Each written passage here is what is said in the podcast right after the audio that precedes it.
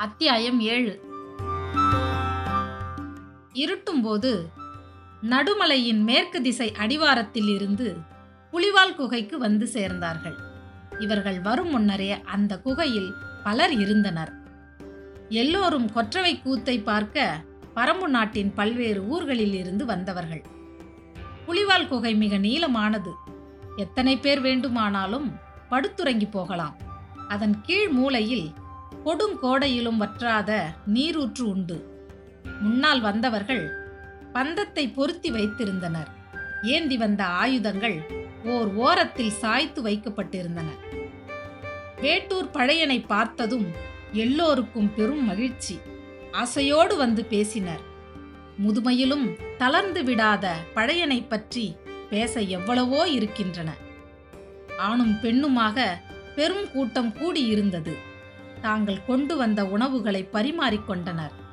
அவித்த பன்றிக்கரியை உப்பு போட்டு பிசைந்து பெரும் கூடையில் தூக்கி வந்திருந்தது ஒரு கூட்டம். மூன்று மலைகளை ஏறி இறங்கியவர்களின் பசியை அதுதான் தாங்கும். விரல்களுக்கு இடையில் பன்றியின் ஊன் ஒழுக கடித்து இழுத்தனர். மிகவும் களைத்து போயிருந்த கபிலருக்கு பனையோலை நிறைய கறி தொண்டங்களை எடுத்து வந்து நீலன் கொடுத்தான். உப்புக்கரியின் சுவை மிகவும் பிடித்திருந்தது. விரும்பி உண்டார் கபிலர். இன்னும் தின்ன வேண்டும் போல் இருந்தது. அரை இருட்டில் நீலனை அடையாளங்காண முடியவில்லை. மற்றவர்களுக்கு எடுத்து கொடுத்து கொண்டிருப்பான். சத்தம் போட்டு அவனை அழைக்க தயங்கியபடி இருந்தார் கபிலர். பச்சிலங்குழந்தை ஒன்று பசியால் அழுதது. அப்போதுதான் கை நிறைய வாங்கிய கறித் துண்டங்களை அப்படியே பக்கத்தில் இருந்த கபிலரின் கையில் கொடுத்துவிட்டு சேலை துணியில் கையை துடைத்தபடியே அந்த தாய் ஓடிப்போய் மூளையில் தோல் விரிப்பின் மீது படுக்க போட்டிருந்த தன் குழந்தையை தூக்கி பால் கொடுத்தாள். கபிலர் கையில் கரித் துண்டங்களோடு காத்திருந்தார். அவள் மறுமுளை தாங்கி குழந்தையை அணைத்தாள். அது வயிறு நிறைந்ததும் உதடு பிதுக்கி மறுத்தது. அதை மீண்டும் படுக்க போட்டு அழகிய சிரிப்போடு கன்னத்தை தொட்டு கொஞ்சிவிட்டு எழுந்தாள். இந்த கூட்டத்தில் யாரிடம் கரி துண்டங்களை கொடுத்தோம் என்பது அவளுக்கு நினைவில் இல்லை. எல்லோரும் கரியை கடித்து இழுத்து கொண்டிருந்தனர். பணங்கூடையின் அருகில் போனாள் கரி தீர்ந்து விட்டது. அவள் மிகவும் சோர்ந்து போனாள். அந்த அறை இருட்டில் அவளின் தவிப்பு யார் கண்ணிலும் படாமல் இருந்தது.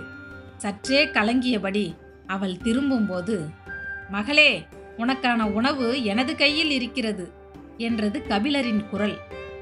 அவள் குரல் கேட்ட இடம் நோக்கி வந்தாள். கை தாழ்த்தாமல் அப்படியே பிடித்திருந்தார் கபிலர். வாங்கிய அவள் கனிந்த சிரிப்பில் நன்றி சொல்லிபடி கரித்துண்டங்களை கடித்தாள். கடும் பசி சுவை வேறு இழுத்தது. கையில் இருப்பதில் ஒரு துண்டையாவது தின்னலாமா என பலமுறை தோன்றியது. ஆனால் கை நிறைய கரித்துண்டங்களை வாங்கிய நீ குழந்தையின் குரல் கேட்ட கணத்தில் மொத்தத்தையும் உதறிவிட்டு ஓடினாயே. தாய்மைக்கு முன்பு ஆண்களாகிய நாங்கள் அற்ப புழுவம்மா என்றார் கபிலர். பெரிய சொல் சொல்லாதீர்கள். இருட்டில் உங்களின் முகம் தெரியவில்லை. ஆனாலும் தந்தையை முகத்தை பார்த்துதான் அடையாளம் காண வேண்டுமா என்ன? தின்று கொண்டே பேசினாள். ஈச்ச மதுவுக்கு வறுத்த கரிதான் சரியான ஈடு. ஆனாலும் வெப்பத்தை அடைகாத்திருக்கும் கற்குகைக்குள் உப்புக்கரி துண்டுகள் எல்லாவற்றையும் விஞ்சும். அலுப்பு தீர எடுத்து முடித்து அந்த கூட்டம் வழி பொறுக்க இன்னொரு குவளையும் சேர்த்து கொடுத்தான் நீலன். குடித்த கபிலர் ஓர் ஓரமாக படுத்து சமாளிப்போம் என முயன்றார். எத்தனை ஆண்டுகள் காட்டில் வாழ்ந்தாலும் ஒவ்வொரு நாளும் புது புது அனுபவத்தை தரவல்லது காடு. அன்றைய அனுபவத்தின் கதை காக்கா விருச்சியை பற்றியதாக இருந்தது. இளமையின் துடிப்பு எந்த விலங்கையும் வீழ்த்தும் துணிவோடு வேல்கம்பை தூக்கி நிற்கும். முதுமையோ கொடும் விலங்கிடமிருந்தும் எளிதில் தப்பிக்கும் வித்தையை கக்கத்தில் வைத்து காத்திருக்கும். பழையனின் கம்பு கூட்டுக்குள் அவர் மரணத்தை வென்ற பல கதைகள் இடுக்கி கிடந்தன. அதில் இன்னொன்றாக இன்றைய கதையும் சேர்ந்து கொண்டது. கபிலர் தூக்கமின்றி எழுந்து உட்கார்ந்தார். தாகம் எடுத்தது. சுனை நோக்கி போகலாம் என நினைத்து எழுந்தார். அதை பார்த்த நீலன் உடன் வந்து அவரை அழைத்துச் சென்றான். மடிப்பு பாறைகள் கால்களை கவனமாக தூக்கி வையுங்கள் என்றான். அவர் பதிலேதும் சொல்லாமல் தலையாட்டியபடி வலது கையை மெல்ல உயர்த்தி நீலனின் தோள்பட்டையை பிடித்தார். அவரது கையின் உள்நடுக்கத்தை நீலனால் உணர முடிந்தது. பரந்த வெளிச்சத்தை விட்டு விலகி நீரின் ஓசையை நோக்கி அவர்கள் நடந்தனர். நான் உங்களை எதிர்பாராமல் கீழே தள்ளியதால் உடல் முழுவதும் காயம் ஏற்பட்டுவிட்டது. என்னை மன்னியுங்கள் என்றான் நீலன். எனது உயிரை காப்பாற்றிய உனக்கு நானல்லவா நன்றி சொல்ல வேண்டும் என்றார் கபிலர். உங்களின் உயிருக்கு எந்தவித ஆபத்தும் ஏற்பட்டிருக்காது. என்று நீலன் சொல்லிக் கொண்டிருக்கும்போது குறுக்கிட்ட கபிலர் முதலில் அது என்னைத்தான் நேர்கொண்டு பார்த்தது. நீலன் அதிர்ச்சி அடைந்தான். அதை நீங்கள் பார்த்தீர்களா? ஆம் கரும் வேங்கை போல மரக்கொப்புகளில் தாவி உட்காரும் ஏதோ ஒரு விலங்கு என்றுதான் நினைத்தேன். ரெக்கைகள் விரித்த பிறகுதான் அது பறவை என புரிந்தது. நீ என்னை கீழே தள்ளிய போதுதான் நம்மை கடந்து போன பருந்தை அது அடித்தது. பழையன் முன்னால் இருந்ததை தான் பார்த்தார். வந்தது ஒன்றல்ல இரண்டு. நீலன் நடுக்கமுற்றான் எங்களின் கண்களுக்கு மட்டும் எப்படி அது தெரியாமல் போனது? அதை பற்றி நீங்கள் அறிந்திருந்ததால் அதனிடம் இருந்து தப்பிக்கவே முதலில் முயன்றீர்கள். நீங்கள் பதுங்க இடம் தேடி பாய்ந்தபோது என்ன நடக்கிறது என்று தெரியாமல் நின்று கொண்டிருந்த நான் அன்னார்ந்து பார்த்து அதை கண்டறிந்தேன். இவையெல்லாம் அறியாமை ஏற்படுத்தி கொடுக்கும் வாய்ப்புகள். அறிந்தவர்களுக்கு கிடைக்காது. நீலனுக்கு அவர் சொல்வது புரியவில்லை. விளக்கமாக கேட்பதற்குள் நீரூற்றை அடைந்தனர்.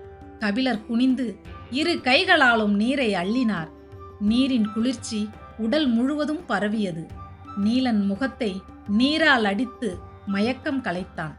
ஆதிமலையின் வடமேற்கு மூளை மிகவும் செங்குத்தான பாறைகளாலும் அடர்ந்த மரங்களாலும் நிறைந்த பகுதி. அதை ஆழிக்காடு என்று நாங்கள் சொல்வோம்.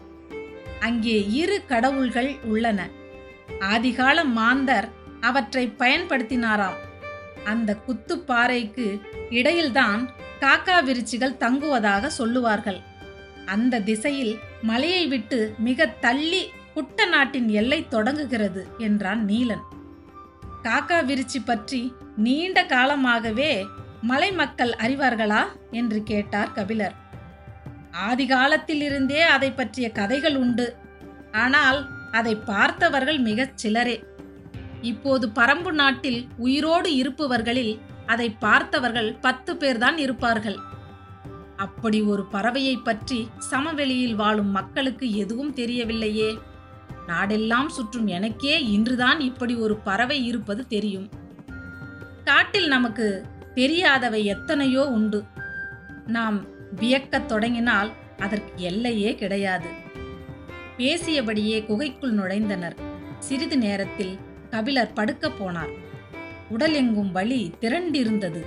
எந்த பக்கம் திரும்பி படுத்தாலும் வலித்தது. வேறு வழியின்றி சமாளித்து கொண்டு படுத்தார். வேட்டூர் கூட்டத்தோடு வந்திருக்கும் புதிய மனிதரை பற்றி நள்ளிரவுக்கு பின் பேச்சு தொடங்கியது.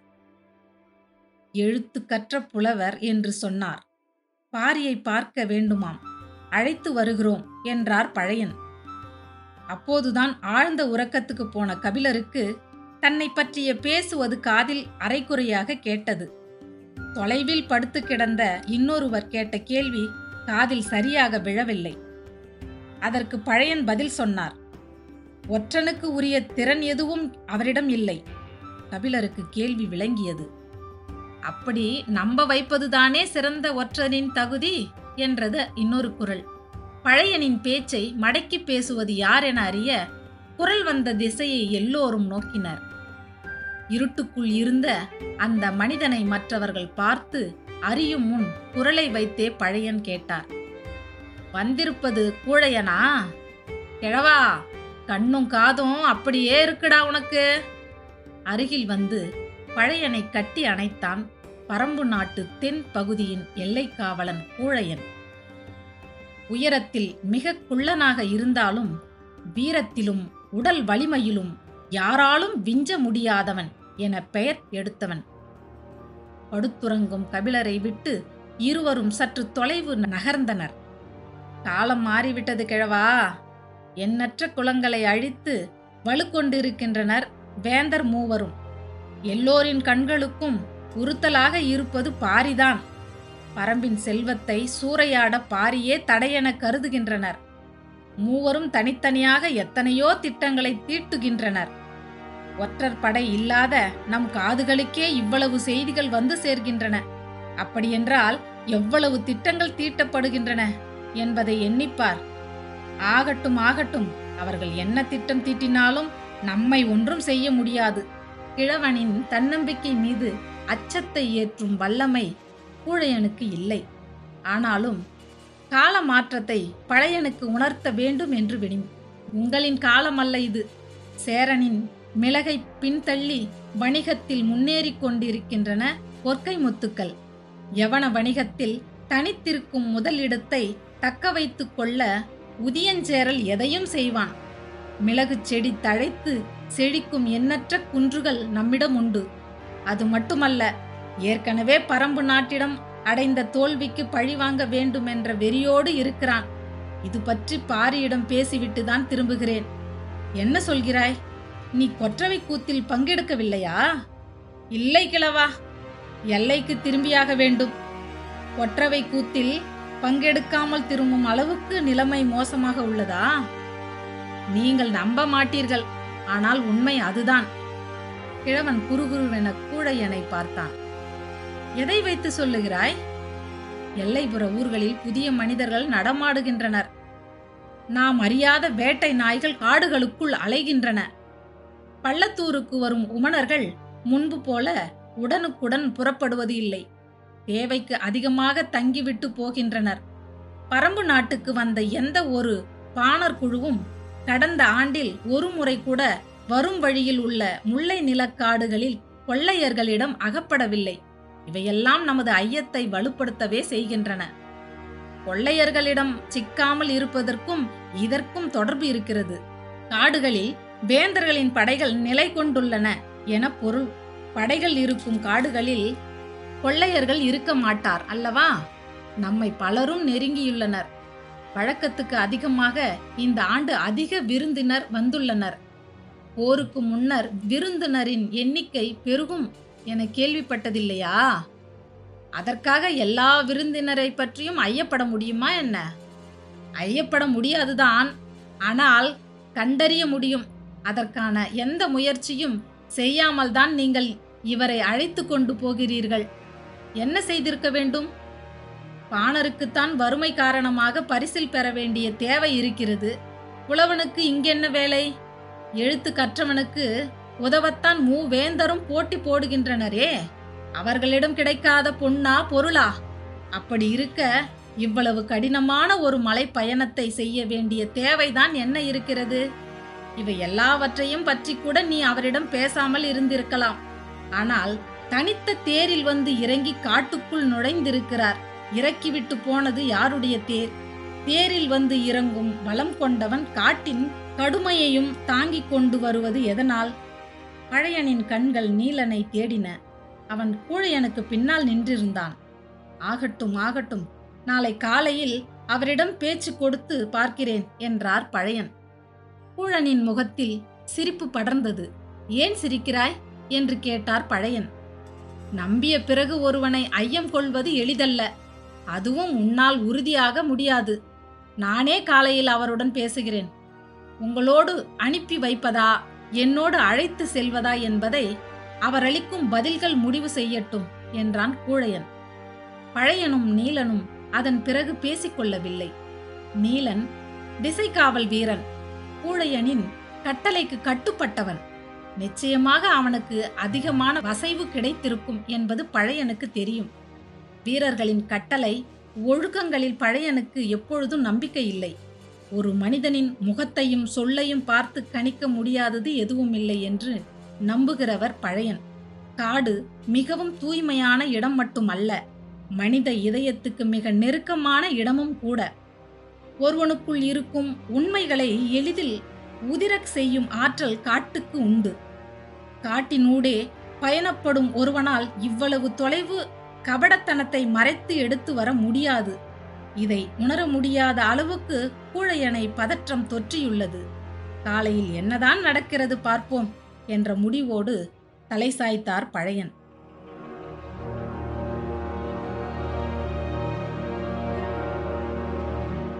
காலையில் பறவைகளின் ஓசையால் காடு நிரம்பி இருந்தது.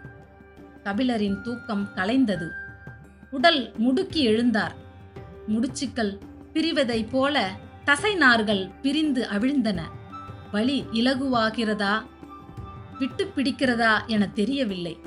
இரவு முழுவதும் பேசிக்கொண்டிருந்த பேச்சரவம் எதுவும் இப்பொழுது இல்லை. கண்களை மெல்ல விழித்து பார்த்தார். குகைக்குள் யாரும் இருப்பது போல தெரியவில்லை.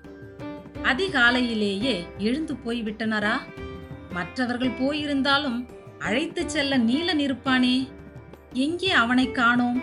என்று நினைத்தபடியே எழுந்து உட்கார்ந்தார். புகை முகப்பின் வழியே சூரிய ஒளி பாய்ந்து வந்து கொண்டிருந்தது. அப்போது ஓரத்தில் இருந்த பாறையின் மீது ஒருவர் உட்கார்ந்து இருப்பது போன்று தெரிந்தது. கண்களை கசக்கிக் கொண்டு பார்த்தார் கபிலர். முகம் தெரியவில்லை. நெடு உயரம் திரண்டு விரிந்த தோள்கள் உடல் அமைப்பின் கம்பீரத்தை சொல்லின. கபிலர் எழுந்து விட்டதை பார்த்த அந்த மனிதர் முன்னோக்கி நடந்து வந்தார். முழு சூரியனையும் அவரது முதுகு அடைத்திருக்க பின்புறம் இருந்து சூரிய ஒளி பீச்சி அடித்து கொண்டிருந்தது. தோள்பட்டையில் விழுந்து சுருண்டிருக்கும் தலைமுடியின் வழியே பாய்ந்து வரும் ஒளி மேல் படர கபிலர் கையூன்றி எழுந்தார். மஞ்சள் ஒளியால் கண்கள் கூசின. ஆனாலும் காட்சியின் ஆர்வம் அவரை இமை கொட்டாமல் பார்க்க வைத்தது. குகைக்கு முன்புறம் இருந்த மலை சரிவில் மொத்த கூட்டமும் நின்று கொண்டிருப்பது அரைகுறியாக தெரிந்தது. எட்டி பார்க்கும்போது முன்னகர்ந்து வருபவரின் குரல் புகையெங்கும் ஒலித்தது. முதல் நாளே கால் தசை பிறண்டு விட்டது. நாக்கருத்தான் புற்கள் உடலெங்கும் கீறியுள்ளன. காக்கா விரிச்சி நிலை கொள்ள வைத்துள்ளது. நீலன் எதிர்பாராமல் தூக்கி அடித்திருக்கிறான். இவ்வளவு தாக்குதல்களையும் வழியையும் தாங்கியபடி விடாமல் மலைகள் கடந்து வந்திருக்கிறீர்களே. இனியாவது உங்களை எனது தோளிலே தூக்கி செல்ல அனுமதிப்பீர்களா? திகைப்பில் இருந்து மீளாத கபிலர் நெருங்கி வரும் அந்த மா மனிதனை பார்த்து கேட்டார். நீங்கள் யார்?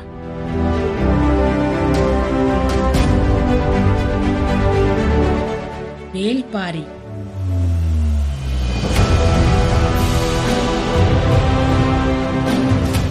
வந்துவிட்டான் வேல்பாரி கண்டுவிட்டார் கபிலர் அடுத்த அத்தியாயத்தில் பாரியோடு பயணிக்கலாம் பாருங்கள் நான் உங்கள் செல்வி மாரிமுத்து. நன்றி வணக்கம்.